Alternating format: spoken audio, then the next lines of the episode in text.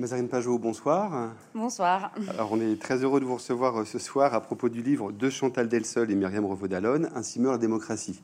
Donc, un petit mot introductif. Nous ne sommes ni Chantal Delsol ni Myriam Revaud-Dallon, euh, qui malheureusement ont eu un empêchement qui n'aura pas permis de, nous rejoindre ce soir.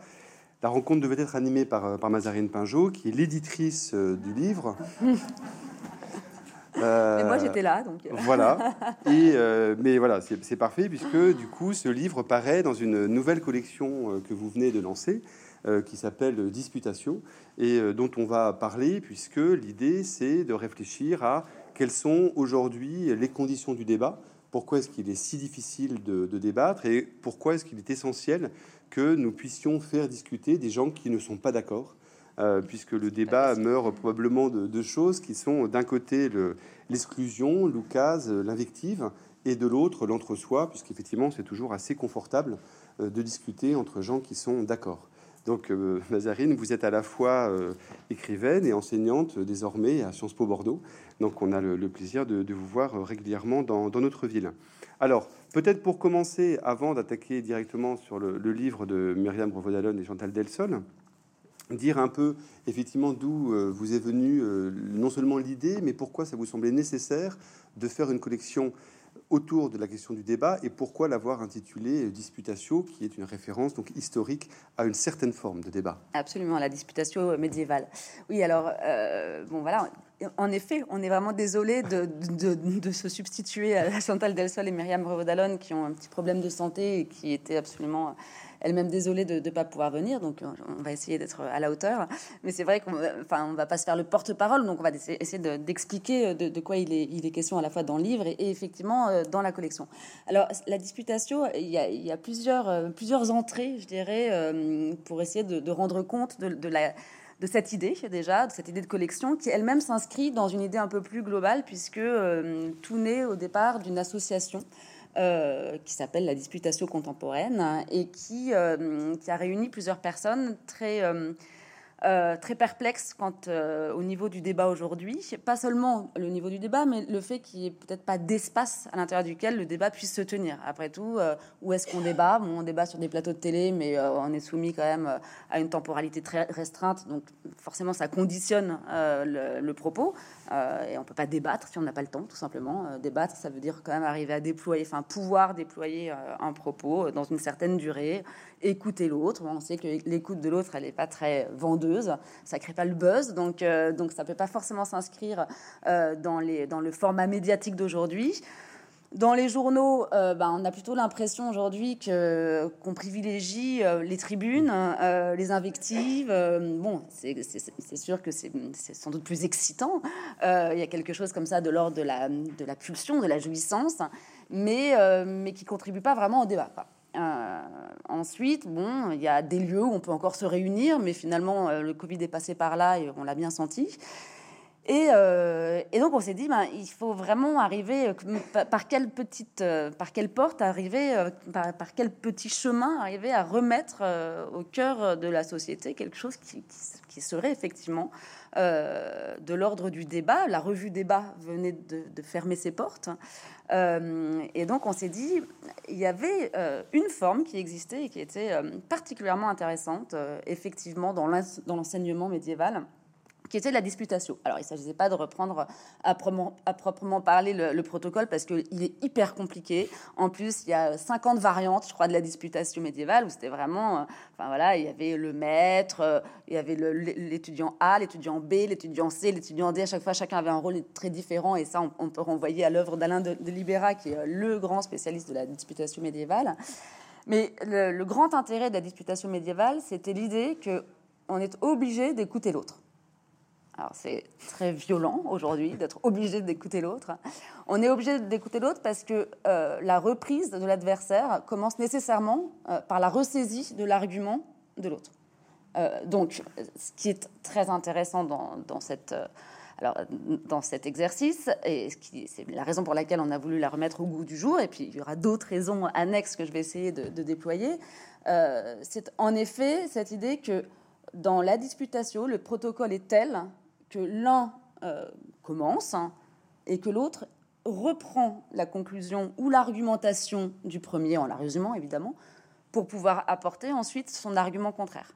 Et donc, ben, il est obligé de penser contre lui-même, quoi, en quelque sorte. En tout cas, il est obligé de, comprendre ce que l'autre a voulu dire. Alors, ça ne crée pas nécessairement du consensus à la fin, mais et, d'ailleurs, ce n'est pas forcément l'objectif, hein, parce qu'il faut garder une forme de pluralité. Mais néanmoins, ça, apprend quand même à essayer de se déplacer, euh, à essayer quand même d'entendre ce que l'autre dit. Euh, et peut-être quand même à trouver, alors pas, ni un compromis ni un consensus, mais peut-être quand même des, lieux, des points de, euh, voilà, sinon d'accord, du moins d'acceptation, on va dire. Et, et donc ça, ça, nous a paru vraiment intéressant. Donc on a créé cette petite association, laquelle association s'est déployée selon trois axes. Euh, un premier axe qui sera un, axe, c'est encore en chantier, hein, un axe d'archives où on essaie justement de voir toutes les, modalités du débat, euh, de la négociation, euh, de la diplomatie, enfin comment aujourd'hui ça fonctionne ces choses-là, quels sont les différents modes d'échange? Des archives aussi de, enfin, de disputation sur la disputation médiévale, des articles plus savants là-dessus. Bon, voilà, ça c'est un pôle un peu académique, on va dire un pôle qui relève plus du spectacle et qui consiste à, faire des disputations en, vrai. Euh, et donc c'est à la fois un, exercice pédagogique, je, dirais plus tard les vertus pédagogiques de l'exercice, mais aussi un exercice assez théâtral en réalité, puisqu'on voit euh, les uns et les autres s'opposer dans quelque chose de très, euh, euh, voilà, de très, euh, comment dire, de très posé, de, très orchestré.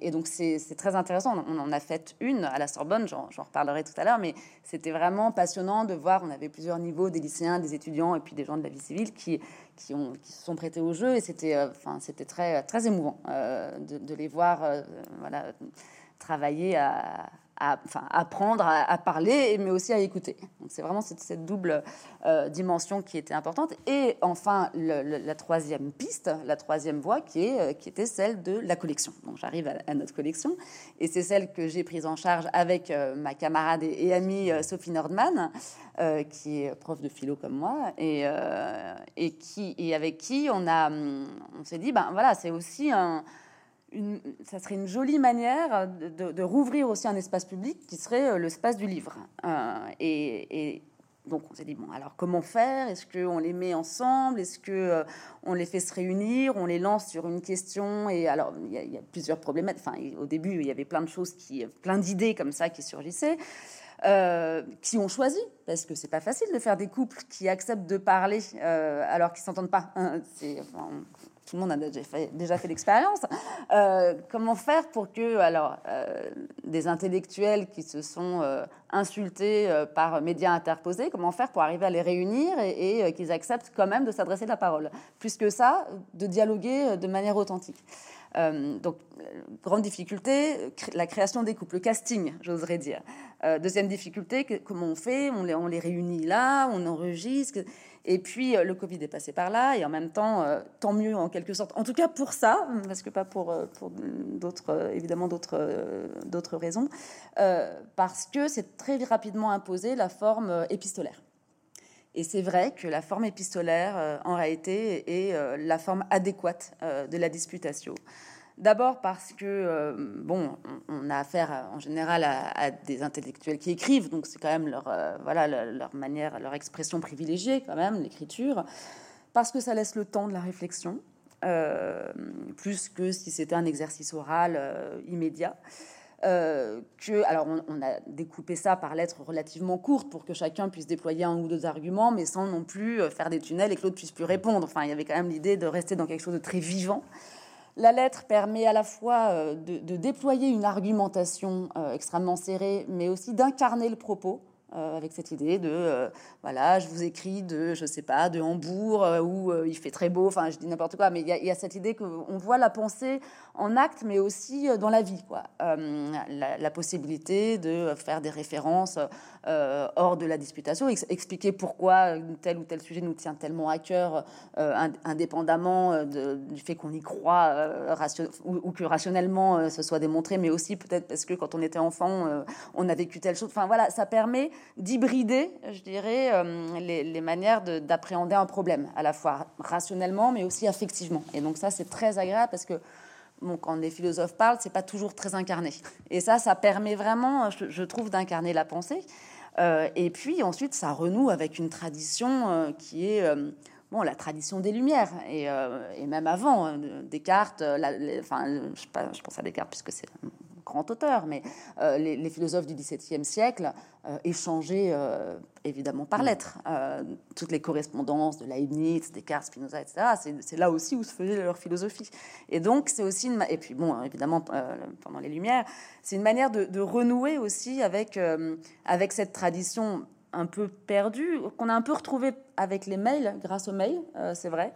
Mais bon, on est toujours euh, pressé. Euh, il y a des correcteurs automatiques euh, qui, qui racontent pas les choses qu'on voudrait dire nous-mêmes. Et puis après, on se relit, on s'aperçoit que bon, bref.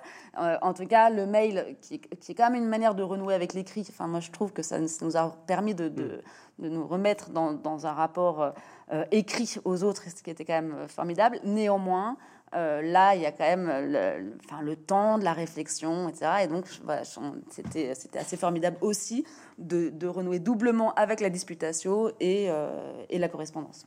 Mais c'est, très important que vous évoquiez Descartes, parce qu'effectivement, euh, quand on lit les méditations métaphysiques, la partie qu'on appelle les objections et réponses, désormais, enfin, de, font partie de l'œuvre elle-même. C'est-à-dire que c'est vraiment, c'est pas, il y a, l'ensemble du, texte théorique écrit par Descartes, mais tous les échanges qu'il a avec tous les mm. interlocuteurs, on voit à quel point ça fait affiner, évoluer, progresser la pensée. Et là, typiquement, dans l'échange entre Chantal Delsol et Myriam Vaudalon, on voit aussi ça. C'est-à-dire que l'idée, mm. c'est pas, elles ont toutes les deux un statut dans le champ intellectuel qui fait qu'il n'y a pas l'idée de prendre le pas l'une sur l'autre. Mm. Et, l'idée, c'est faire en sorte de comment est-ce que je peux intégrer, c'est là où on rejoint la disputation, l'argument de l'autre pour dire non, ce n'est pas possible d'aller jusque-là, et au contraire, moi je pense que, etc. Et je pense mm. que c'est l'une des raisons pour lesquelles ce livre est si, euh, si stimulant. Alors justement, vous évoquiez la constitution des couples. Euh, qu'est-ce qui, qu'est-ce qui, pour, pourquoi, pourquoi celle-là? Mm. pourquoi, pourquoi ces deux figures-là? Qu'est-ce qui vous semblait intéressant Alors là, de les choisir? euh, c'était d'une certaine manière assez facile euh, pour ce couple-là, parce que euh, c'est, elle, représente des positions très polarisées et, très claires. Euh, dans le champ euh, intellectuel, euh, l'une qui se revendique de droite et l'autre qui se revendique de gauche, pour le dire très, très simplement et très rapidement. Et elles-mêmes l'ont dit, je, les écoutais l'autre jour donc, sur France Culture, où c'est Chantal Delsol qui a dit, bon, bah, voilà, pour, pour, être simple, moi je suis de droite, Myriam est de gauche. Donc ça, ça pose un petit peu la différence, mais encore faut-il s'entendre sur ce que ça veut dire, bien sûr, qu'est-ce que ça veut dire être de droite et qu'est-ce que ça veut dire être de gauche. Et donc à partir de, de cette polarisation claire, il était possible de les faire se rencontrer. Ensuite, elles l'ont accepté. Hmm. C'est-à-dire qu'elles ont euh, cette, quand même cette conscience euh, chevillée au corps et cette, euh, cette passion démocratique qui consiste à accepter de parler avec l'adversaire. parce que c'est un exercice démocratique. C'est pas facile. D'autant plus que l'autre, on peut se dire, va, va l'emporter. En tout cas, on se met un peu en danger. Alors, sachant que c'est très important ce que vous venez de dire, c'est-à-dire que le fait qu'elle se positionne clairement sur les, deux, sur l'échiquier, on va dire électoral ou intellectuel, parce que les deux sont, sont liés sans, être, sans se recouvrir complètement, c'est très important l'idée que elles vont discuter sans avoir comme horizon le fait de se, de se rejoindre. Et l'une et l'autre disent d'ailleurs dans le livre que probablement l'un des problèmes du débat, c'est cette idée que on va sortir de l'impossibilité du débat par le dépassement des rapports droite-gauche. Hmm. Et au cœur du livre, c'est vraiment la conviction inverse. C'est-à-dire que si on veut euh, qu'il y ait véritablement un débat, c'est-à-dire que des idées émergent, il faut qu'il y ait des positions opposées. Euh, mais, on y reviendra parce que c'est une notion importante aussi soulevée par les deux, non pas dans un rapport d'ennemi, mais dans un rapport d'adversaire. Et qui, mm. sont, euh, qui sont, je pense, philosophiquement un enjeu assez crucial. C'est-à-dire que l'adversaire et l'ennemi, on n'a pas le même rapport. Il y en a qu'on veut abattre et l'autre avec lequel on est prêt à, à discuter. Et, et, ça, cette idée du positionnement droite-gauche comme étant des positions fermes par rapport auquel et dont le dépassement serait non pas une victoire, mais au contraire une défaite de la pensée, ça c'est un enjeu essentiel du livre. Absolument. Et là-dessus, elles sont d'accord. Euh, parce qu'elles sont d'accord sur quand même pas mal de choses. C'est ça qui est, intéressant. D'ailleurs, on les voit avancer l'une l'autre, dire maintenant là je suis finalement bon là, c'est vrai, vous avez raison. Enfin, et euh, oui, bien sûr. Euh, c'est-à-dire que c'est presque ce, premier ouvrage sur la démocratie. Il y, aura, en aura d'autres puisque c'est une collection qui, qui traiteront d'autres sujets, mais Euh, sur la démocratie, c'est effectivement une mise en abîme, euh, dans la mesure où euh, elle prouve par, l'écriture elle-même, en tout cas par l'existence de ce livre, que la démocratie, c'est d'accepter la conflictualité. Et que la conflictualité, c'est ce qui nourrit la démocratie. S'il n'y a plus de conflictualité, il n'y a, pas 36 manières d'abolir mm. la conflictualité. Il y a soit d'un côté la pensée unique et les autres n'ont plus le droit de parler, on voit ce que ça peut donner, soit, soit considérer que, l'autre option, enfin, donc soit, on va dire, un régime autoritaire, soit un régime technocratique, où euh, il n'y a pas à discuter parce que euh, les choses sont scientifiquement établies.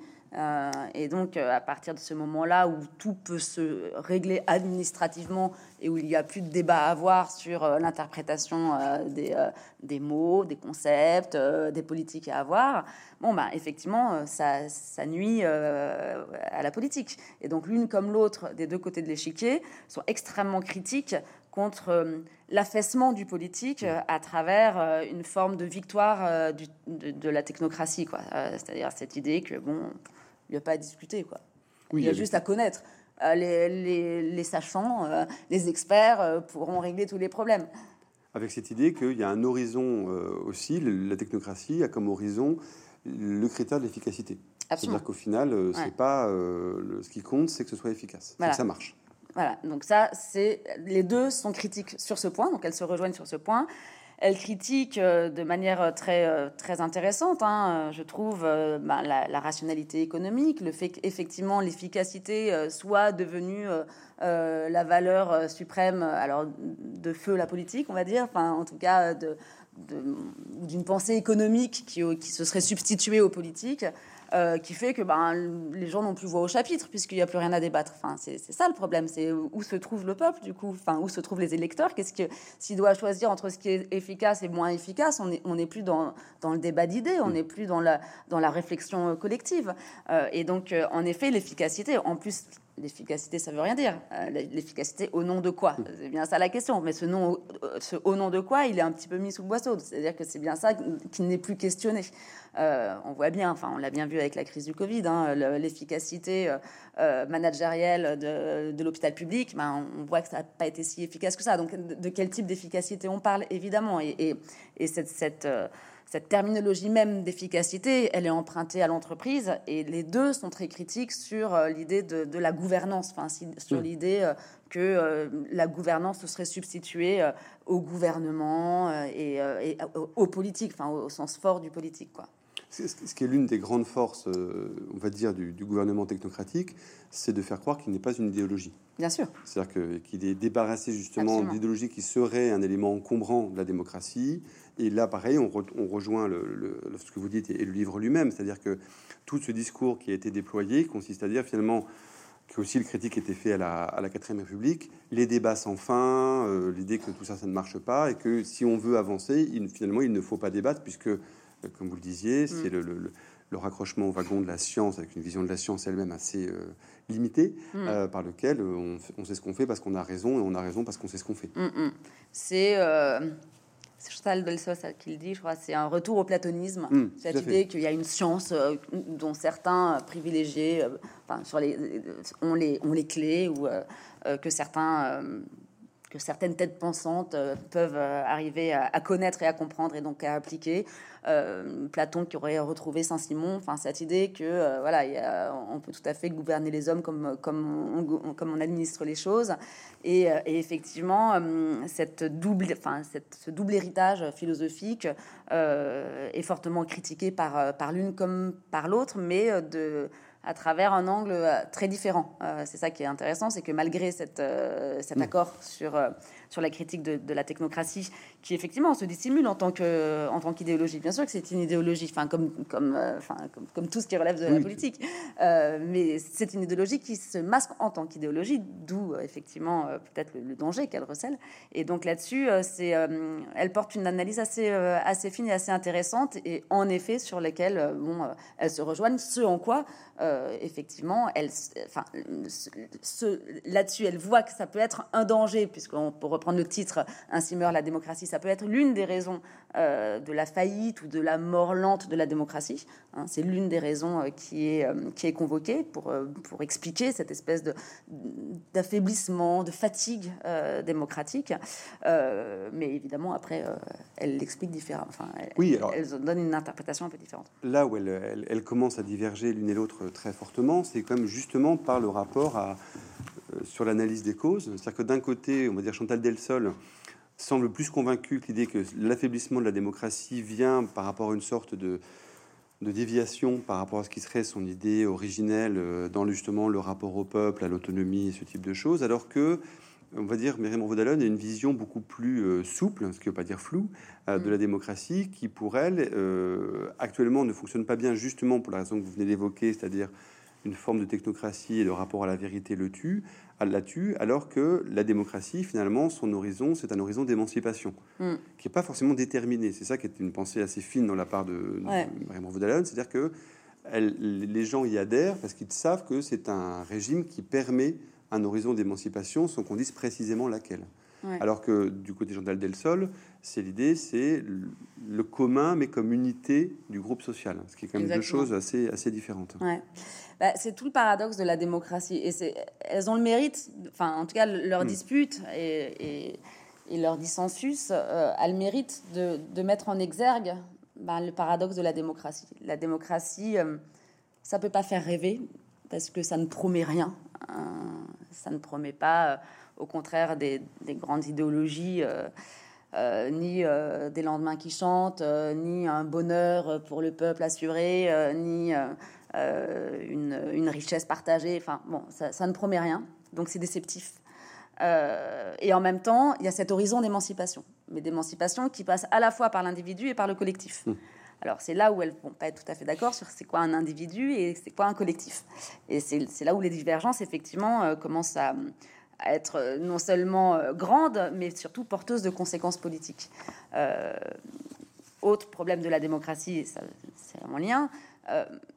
comment, comment on pense l'unité en fait? Comment on pense le commun? Dès lors que, par définition, dans une démocratie, une voix égale une voix, donc la démocratie, elle fait au contraire, elle s'ouvre à la pluralité, elle se nourrit euh, des différences, euh, de, cette pluralité, euh, de, cette, de ce conflit, enfin, du débat, etc. Donc ce dont on parlait tout à l'heure, c'est ça qui, ça qui la rend vivante.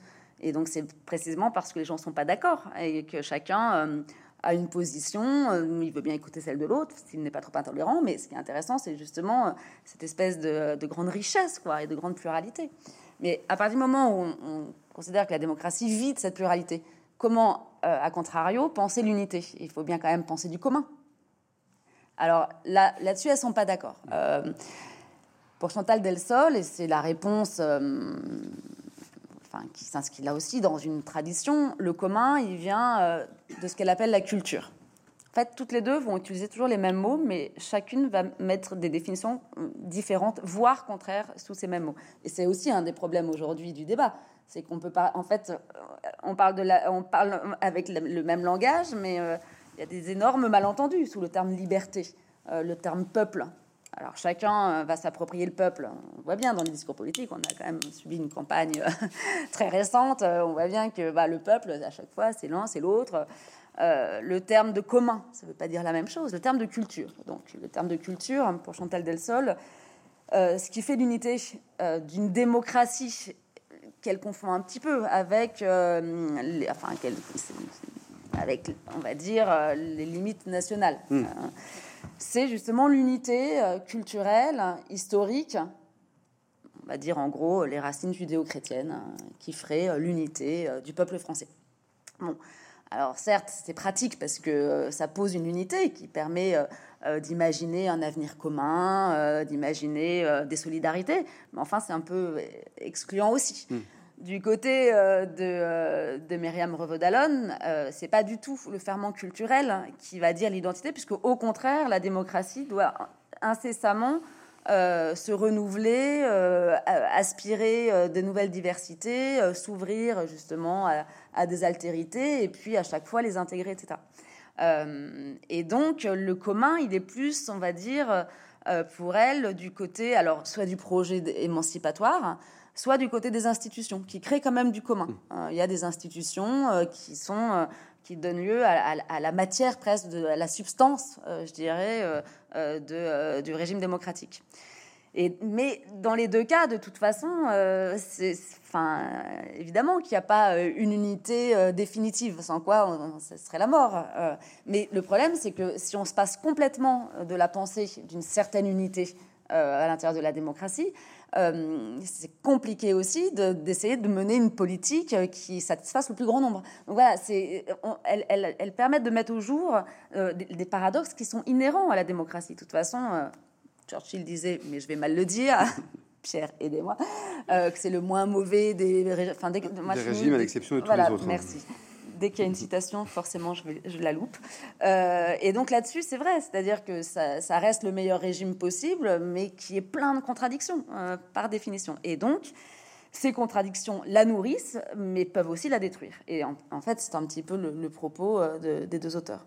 Oui, avec d'un côté, euh, finalement, Delsol, Chantal Delsol, qui dit euh, que la démocratie meurt de ne pas affronter certains sujets, et qui sont entre autres les sujets justement liés à l'identité, et alors que pour Myriam Revaud-Dallon, au contraire, elle meurt de ce qu'elle appelle la folie identitaire. Exactement. Parce que l'une des idées de Myriam Revaud-Dallon, c'est de dire que le même et le commun sont deux choses très différentes. C'est-à-dire qu'en fait, le commun, c'est pas simplement le fait de, se, ressembler, mm. mais c'est le fait de partager.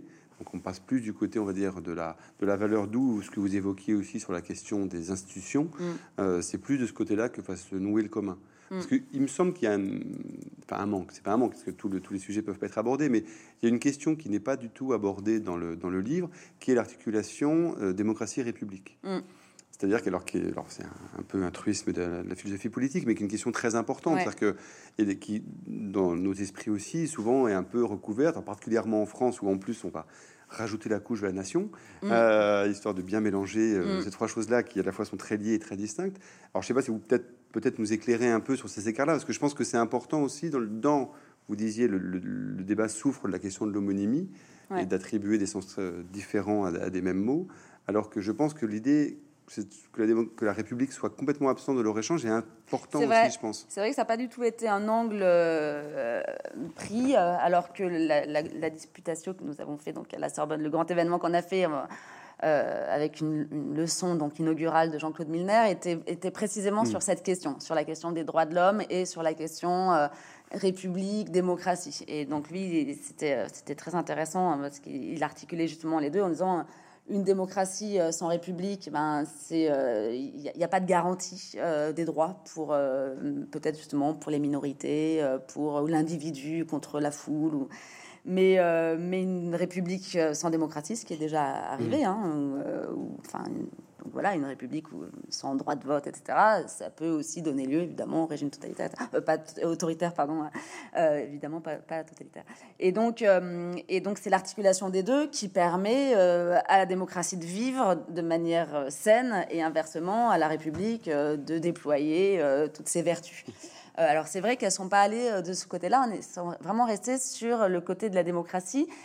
quitte même en revanche à aller interroger les, ce qu'on pourrait appeler une pathologie de la démocratie ou pas, euh, qui, est, qui sont les démocraties illibérales. Donc ces démocraties justement autoritaires, enfin les régimes autoritaires qui se disent être des démocraties. Et, euh, clairement, Chantal Delsol ne trouve pas tout à fait euh, incompatible l'idée qu'une démocratie puisse, puisse s'assortir d'un régime fort. Au contraire de Myriam Ravodalon qui dit en gros, euh, ça veut rien, une démocratie libérale, c'est une contradiction dans les termes, ça ne veut rien dire. Euh, le peuple ne peut pas euh, élire ce qui vient le contre, enfin ce, qui vient lui nuire ou ce qui vient le, contredire. Donc voilà deux positions tout à fait différentes, mais qui sont toutes les deux intéressantes. C'est ça, qui est qui est assez stimulant, c'est qu'à chaque fois on se dit oui quand même, même si on n'est pas d'accord, on se dit bah oui quand même. Par exemple quand Chantal Delsol dit une démocratie va mal quand on n'entend pas euh, ces minorités. Enfin, alors là, pour le coup, elle parle plutôt mm. des minorités qui sont plus si minoritaires que ça d'ailleurs, euh, du RN, enfin voilà, d'une pensée contestataire euh, d'extrême droite. En gros, elle dit, ben, quand on se bouche le nez et qu'on ne veut pas les entendre, il y a un problème pour la démocratie. Elle n'a pas tort. Je veux dire, oui, ils, enfin, ils font tout autant partie du peuple que, évidemment. Inversement, enfin, euh, c'est pas non plus que, enfin, Myriam Revaudalin ne dit pas il faut se boucher le nez, hein, mais en revanche, elle dit c'est un danger, il faut, faut, faut, des garde-fous, faut, enfin, voilà. Donc c'est pas la même manière d'appréhender le phénomène des minorités et, des minorités des deux côtés, puisque l'une va plutôt parler de minorités d'extrême droite, l'autre va plutôt parler des minorités, qu'elles soient, alors toutes les toutes les minorités, hein, qu'elles soient de genre, qu'elles soient des minorités euh, sociales mm. ou euh, qu'elles soient d'origine, enfin bon, les différents types de, minorités dont, on entend les revendications aujourd'hui. Euh, les deux, évidemment, déjà ne s'intéressent pas tout à fait aux mêmes minorités et qui, encore une fois, qui ne sont pas forcément d'ailleurs des minorités, et, ne les incluent pas du tout de la même manière, enfin ne les pensent pas du tout dans la même dynamique. Donc ça aussi c'est intéressant parce que évidemment que la démocratie, par rapport à cette idée du commun, doit s'intéresser à la question des minorités. Euh, comment, que faire enfin, Comment on, travaille euh, cette question de la minorité par rapport à la majorité? Ça aussi, c'est une, question euh, centrale qu'on voit évidemment chez Tocqueville. Enfin, la dictature de la majorité. Enfin, comment arriver, effectivement, par définition, dans, dans une démocratie où on vote Bon, bah, c'est la majorité qui l'emporte. On fait quoi de la minorité, quoi? Euh, déjà, rien que ça. Ce qui, ce qui est l'un des arguments, euh, justement, je trouve Del en faveur, c'est peut-être beaucoup dire, mais par rapport aux questions des démocraties euh, dites illibérales, qui est de dire, mais il y a eu vote, donc il y a eu expression de la majorité, donc à partir de là, on peut être en désaccord idéologique avec les idées défendues par tel ou tel gouvernement, mais on ne peut pas dire que ce ne sont pas des démocraties. Mm. Ce à quoi, et là je pense que c'est un argument qui est très important aussi de la part de, de Mariam Revaud-Dallon, elle objecte, alors, euh, pas forcément aussi frontalement, mais est-ce qu'on peut complètement euh, recouvrir la démocratie par le vote? Mm. Est-ce que le vote est l'une des briques centrales, essentielles de la démocratie, ou est-ce que la démocratie, c'est le vote, un point, c'est tout. Mm. Et là, je pense qu'aussi, c'est probablement une, tension qui est, mm. assez importante. Oui, bien sûr. Euh, pour Myriam Revaud-Dallon, la démocratie, c'est pas que le vote. C'est pas tous les cinq ans. On n'est mm. pas démocrate tous les cinq ans. Euh, la démocratie, euh, c'est un engagement citoyen au niveau local, enfin, à, à toutes les échelles. Il y a il y a un travail, euh, il y a un engagement démocratique. Euh, c'est vrai que c'est très intéressant euh, que la démocratie, et c'est quelque chose aussi qui se perd, hein, ça participe de cette fatigue démocratique. Mm. C'est quelque chose qui se perd et en même temps c'est quelque chose qui revient aussi à travers toutes les expérimentations de démocratie participative, délibérative, enfin toutes ces nouvelles formes qu'on essaye quoi, pour, pour essayer de retrouver du sens, pour essayer de retrouver de l'engagement, pour essayer de, de, de, de repenser qu'est-ce que ça veut dire être citoyen tout simplement. Mais c'est vrai que si on s'en tient uniquement euh, au vote, et puis bon, d'autant plus lorsque le vote, euh, il, euh, il, a une, enfin, il, obtient une telle abstention. Hmm. Enfin, c'est pas la bonne manière de le dire, mais il est confronté à une telle abstention. Bien sûr que ça remet en cause la légitimité du vote. Enfin, en tout cas, pas la légitimité du vote, mais la légitimité de la prétention du vote à être la, seule expression démocratique. Évidemment qu'il faut entendre les autres voix euh, et les autres formes de manifestation, que ce soit celle de la colère, euh, pas toujours euh, bien transformée, ou que ce soit celle des minorités. Évidemment que le, vote ne, suffit pas. Et donc là-dessus, elles sont pas tout à fait d'accord également. Sachant que ce qui est important, parce que vous évoquiez la, notion, la notion de fatigue démocratique, mais qui peut s'entendre de deux façons, c'est-à-dire à la fois le fait que la démocratie, euh, c'est sa faiblesse aussi centrale, comme vous le disiez tout à l'heure, ne, fait pas rêver, entre guillemets, c'est qu'elle n'a pas un horizon utopique mm. euh, de changement, de modification profonde des vies humaines.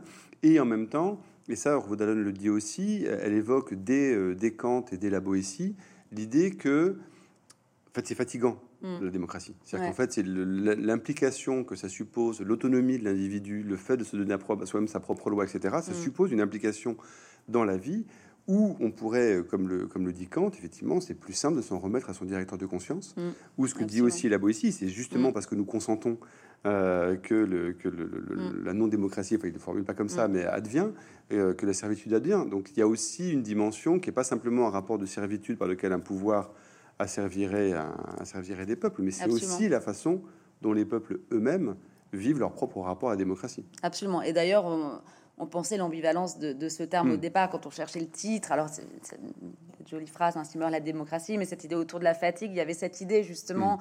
que euh, qu'elle était à la fois interne, externe, euh, enfin euh, génétif, objectif, subjectif. on va pas se replonger dans dans les leçons de, grammaire et de stylistique. Mais voilà, cette idée qu'effectivement, la mort de la démocratie, cette, cette, question euh, plutôt sur la mort de la démocratie, est-ce que, est que la démocratie meurt d'elle-même ou est-ce qu'elle est tuée par, par plus fort qu'elle? En fait, c'est ça aussi la question du livre.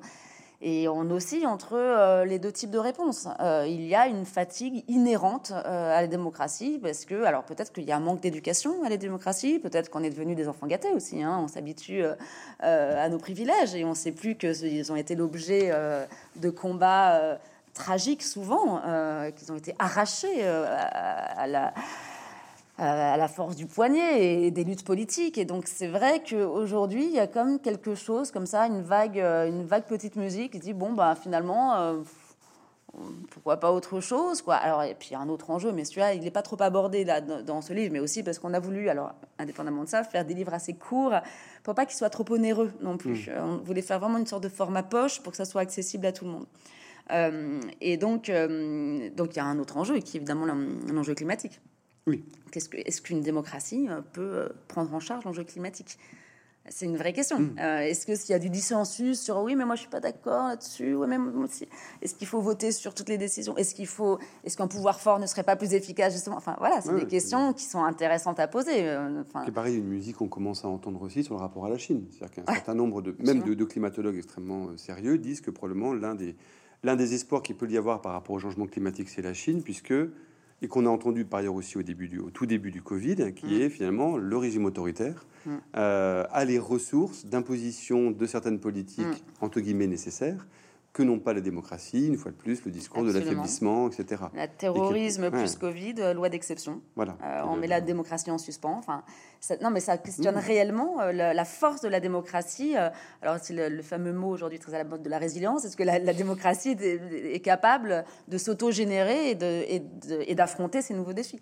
Et, ça, il y a des réponses dans, dans le texte, même si c'est pas directement abordé par rapport à la crise climatique. Mais il y a cette idée que euh, elles, y croient quand même à la démocratie, qu'elle arrive quand même euh, à se.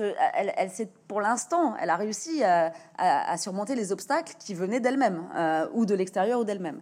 Mais c'est vrai que c'est un combat de tous les jours. Enfin, c'est-à-dire qu'il ne faut, faut, pas se, reposer sur des acquis et, s'arrêter de, lutter. Mais c'est, et c'est ça qui est intéressant, c'est que c'est un combat à la fois, à la fois individuel et à la fois collectif. Quoi. Hmm. Avec quand même une, vision de l'individu qui n'est pas du tout la même chez les deux. C'est-à-dire que dans les choses qui, selon Chantal Delsol, font mourir la démocratie, il y a l'idée de la revendication très individuelle, centrée sur ce qu'on est, c'est-à-dire d'où les questions de genre, d'où les questions de position dans la société, etc. Mm. Alors que, effectivement, euh, Myriam elle relie ça toujours plus à la question d'émancipation. Euh, et là-dessus, là aussi, c'est une, une, vraie séparation, comme est une séparation finalement, et c'est là où on recouvre la question droite-gauche, du côté de Chantal Delsol, plus la question de ce qu'on a appelé l'insécurité culturelle, mm. alors qu'on sent que chez Myriam Vodalone, la question sociale euh, est beaucoup plus prégnante. Et ça aussi, c'est un vrai partage dans le, dans le partage politique. Et, donc que le dépassement droite-gauche dont le dépassement droite-gauche ne peut pas rendre compte. Et qui permettent de montrer que droite-gauche, c'est un vrai clivage. Mm. Et c'est pas que un clivage programmatique ou euh, de choix euh, de famille ou hmm. d'hommes ou, de femmes. C'est vraiment un clivage euh, au niveau des principes et des idées, quoi, et, de l'interprétation de ce que effectivement ça veut dire un individu, la liberté individuelle, les droits individuels. Est-ce que les droits individuels c'est des droits égoïstes ou est-ce que les droits individuels c'est des droits qui permettent l'émancipation? Enfin voilà, c'est des, on peut l'interpréter dans les deux sens, mais les deux sens sont contradictoires. Et, euh, donc, bah, c'est là-dessus, elles ne sont pas d'accord, hein, justement. Euh, qu'est-ce que ça veut dire appartenir à une culture? Est-ce que, est que ça donne une, est-ce que c'est une force ou est-ce qu'au contraire c'est un empêchement? Est-ce que, est-ce que c'est une prison ou au, contraire c'est, euh, c'est ça, ça, donne des, racines et, une, enfin, et ça irrigue Voilà. Et, et, donc, à l'intérieur de tout ça, effectivement, où se situe l'individu? Est-ce que le danger suprême c'est euh, l'individualisme euh, atomisé? Là-dessus, elle serait assez d'accord, cela dit, mm. en tant que toutes les deux euh, bonnes arendtiennes, hein, puisque ce sont deux grandes lectrices de Arendt. C'est d'ailleurs comme ça qu'elles se, qu'elles se connaissent mm. et qu'elles s'entendent. Mm. même si elles ne s'entendent pas. Pour le coup, ils ont un commun qui est. voilà, c'est ça. Leur commun, c'est Anna Arendt. donc, toutes les deux sont, ont, peur de cet individualisme à outrance, complètement dépossédé de toute valeur du commun. Ça, c'est sûr. Mais en revanche, effectivement, elles n'ont pas la, même idée de l'individu.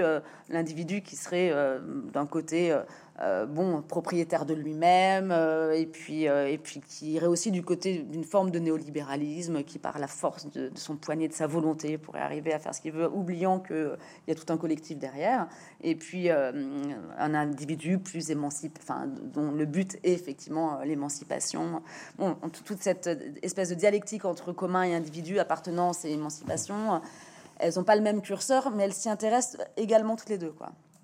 Alors, vous, avez évoqué euh, tout à l'heure la, question écologique qui est absente, mais comme vous le sous-entendiez, qui est délibérément jusqu'à un certain point absente du livre, parce que justement, l'idée de, des prochains titres de la collection, euh, c'est quel est-il? C'est justement d'aborder les grands thèmes du C'est d'aborder toutes les questions qui fâchent. Ah, très bien. Ah, Parfait. Euh, Alors, les questions qui fâchent, on, a, on en a beaucoup, euh, on en a beaucoup à venir. Alors, le, prochain, euh, le prochain livre de la collection euh, portera sur la cause animale. Alors, il est déjà fini, je peux vous dire qu'il est, il est magnifique. Enfin, moi, je l'adore. Il est, il est, tellement émouvant. Alors, sur la cause animale, j'explique parce que ce sont deux auteurs qui sont toutes les deux, qui aiment les animaux toutes les deux. Euh, aucune n'est euh, pour euh, l'idée d'une exploitation atroce dans des conditions inhumaines et industrielles des animaux, de l'abattage. Personne n'est pour. personne n'est pour. Donc, c'est pas ça l'enjeu du débat. L'enjeu du débat, donc c'est Jocelyne Porcher qui, qui est une femme assez extraordinaire et d'ailleurs qui sera J'en profite pour faire un peu de pub à Philosophia euh, euh, la semaine prochaine, puisque le prochain week-end, vous savez, c'est euh, le festival de philosophie qui se tient à Saint-Émilion, dont le thème est la Terre. Et donc, il y aura toute une série de philosophes qui viendront débattre, faire des, interventions, des conférences. voilà, donc ça sera tout à fait passionnant. Et donc, on, reçoit notamment Jocelyne Porcher. Alors, c'est quelqu'un qui a un parcours très intéressant, parce qu'elle a, elle a d'abord travaillé euh, je sais plus, enfin, elle, elle, était euh, secrétaire dans je sais plus, enfin, je, sais plus exactement euh, quel était son premier travail. Et puis après, elle a été éleveuse hmm. d'une toute petite exploitation, hein, enfin, un élevage, un, élevage familial, j'allais dire, enfin, d'une échelle tout à fait modeste.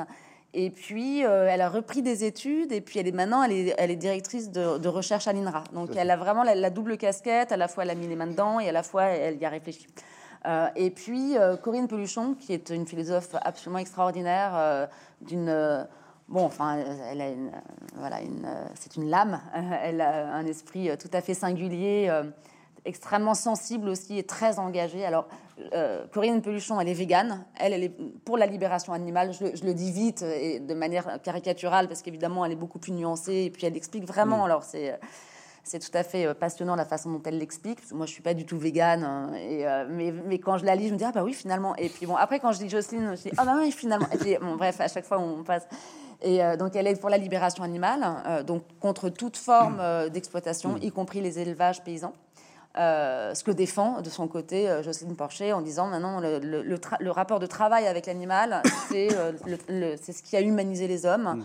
Euh, ça, ça, participe de notre humanité de, travailler avec les animaux, quitte euh, à les tuer euh, pour, pour leur viande, mais dans des conditions évidemment mm. extrêmement respectueuses.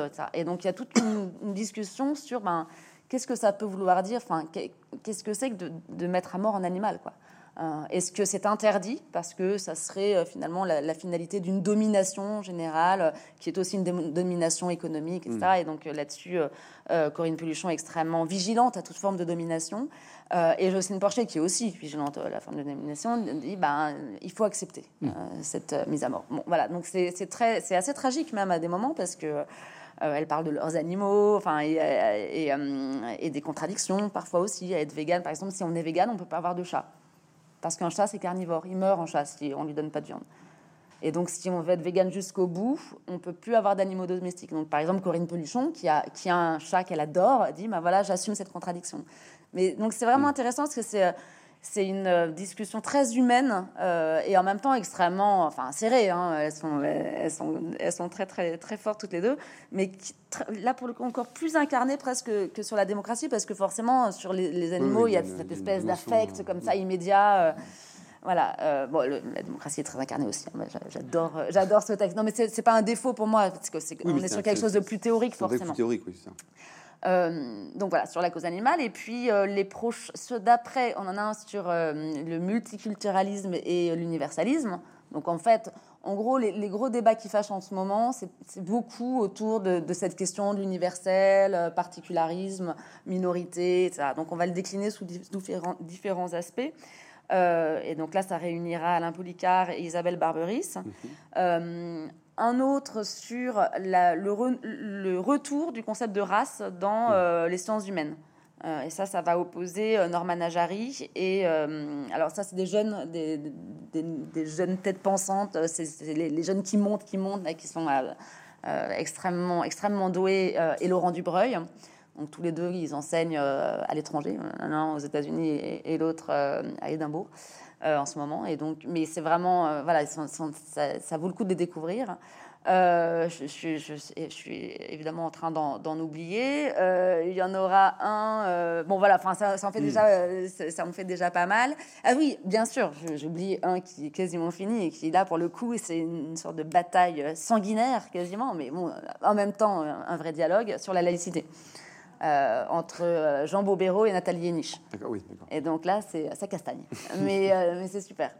Et donc là, l'un pour une, enfin l'une plutôt pour une laïcité extrêmement forte, radicale, sans compromis, et l'autre pour une, une, laïcité plus souple. Et évidemment, bah, entre les affaires des burkinis, les, enfin la, très récente, les hijabeuses, les mm. footballeuses en hijab, machin et tout, bon, là, il y a, y a, de quoi se, se mettre de du pain sous, euh, sur la, ça, sous la bouche, je sais plus, enfin, peu importe. ouais, je vous ai dit les expressions, c'est pas mon truc. Et donc, euh, non, voilà. Et donc, et là, par exemple, c'est marrant parce qu'à chaque fois, ils ont des styles très différents. Par exemple, Myriam et Chantal sont quand même très euh, très polie. et elle reste dans la, dans la retenue et puis dans l'ironie. Euh, bon, Nathalie Yéniche et Jean Boléro, là, ils, ils, prennent pas de, ils prennent pas de gants. Donc c'est marrant parce qu'à chaque fois. Et, en revanche, Jocelyne euh, et, Corinne, enfin Peluchon et Porcher, elles, elles, elles, laissent aller la colère, mais en même temps, elles essayent quand même de, de, trouver un, un terrain d'entente. Enfin, c'est presque. Enfin, voilà, une sorte de, de, combat et en même temps de, enfin, une, vraie relation. Enfin, c'est très beau. Euh, à chaque fois, c'est très intéressant de voir ce qui se, ce qui se, ce qui se déploie dans ces, dans ces dialogues. En tout cas, merci beaucoup pour cette très belle apologie du ben. débat et de, la, et de la disputation.